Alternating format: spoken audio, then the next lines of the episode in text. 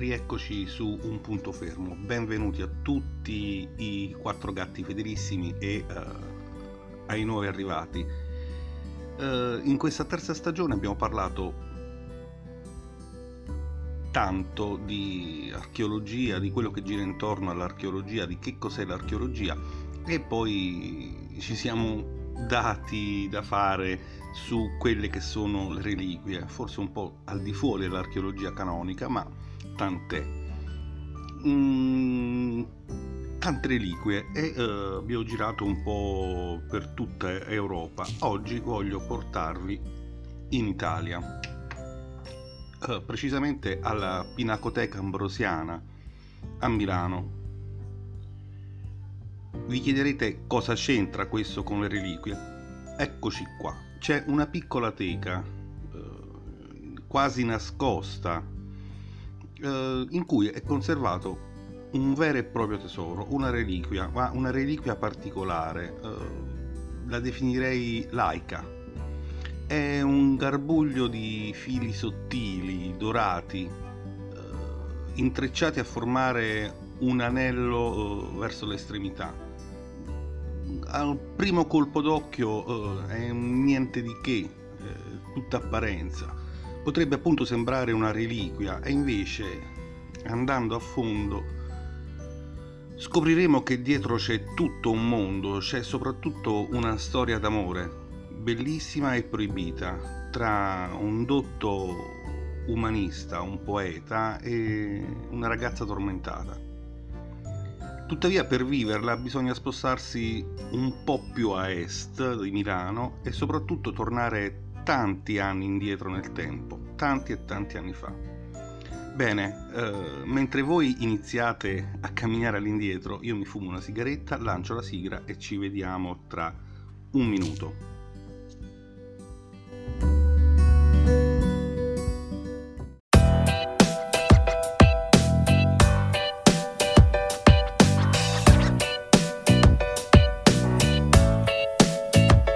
Un punto fermo podcast di libri, cinema e curiosità.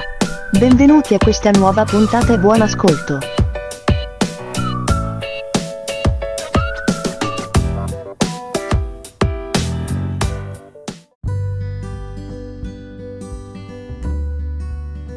Ok, basta camminare all'indietro, fermatevi. Siamo arrivati, siete arrivati al 1502 e spostandoci ad est di Milano siamo a Ferrara. In questo giorno particolare in cui siamo arrivati alla corte del duca sono attesi giovani poeti e letterati, i migliori dell'epoca, o perlomeno i migliori dell'epoca in quella regione particolare. C'è un ragazzo che vuole sfruttare questa occasione, quella che per lui potrebbe essere un'occasione d'oro.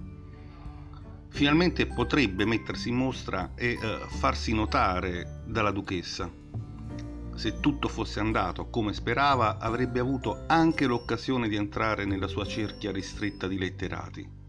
La duchessa amava gli artisti e ovviamente far parte del suo circolo era una garanzia, una sicurezza, voleva dire fama e soprattutto ricchezza.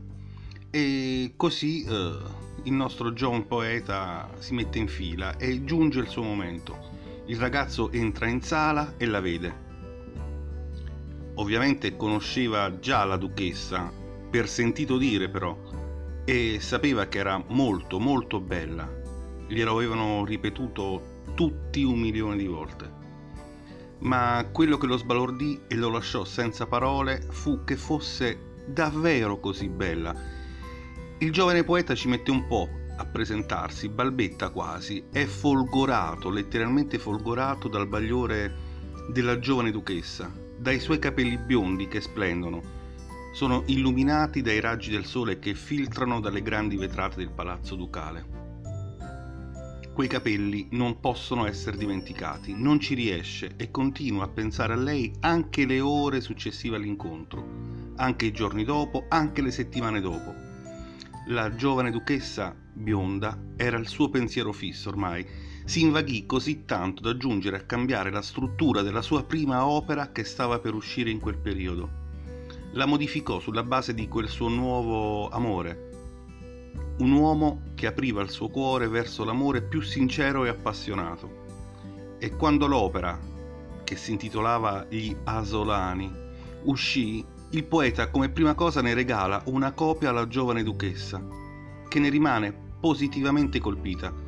Cominciano così a frequentarsi spesso, sempre più spesso, come due innamorati clandestini e intraprendono una relazione appassionata e platonica. Poi però arriva la peste e il poeta è costretto a scappare dalla città. Lei rimane. Non può la duchessa abbandonare il suo popolo decimato. E tanto platonicamente quanto si erano frequentati di persona, così iniziarono un rapporto epistolare a distanza fatto di bellissime lettere d'amore. Lui però aveva ancora quel pensiero fisso e glielo scrisse. Alla fine lei non mancò di compiere un gesto fortemente simbolico tagliò una ciocca dei suoi amati capelli e la inviò insieme a una lettera. Quando lui la ricevette, la tenne stretta a sé e la volle conservare per sempre all'interno di uno scrigno, che ormai era il più prezioso di tutti i tesori che possedeva, quello che conteneva le lettere d'amore della duchessa. I due purtroppo non si rividero mai più, ma continuarono a scriversi ancora per 16 anni. Poi lei morì giovanissima e lui divenne cardinale un uomo di chiesa e un personaggio di spicco dell'umanesimo italiano. Lui era Pietro Bembo. Come quella sciocca di capelli sia giunta a Milano ancora non lo sa nessuno, ma forse un motivo c'è. Se la guardi all'interno della piccola teca, noti che è ancora perfettamente conservata, liscia, fresca come appena recisa.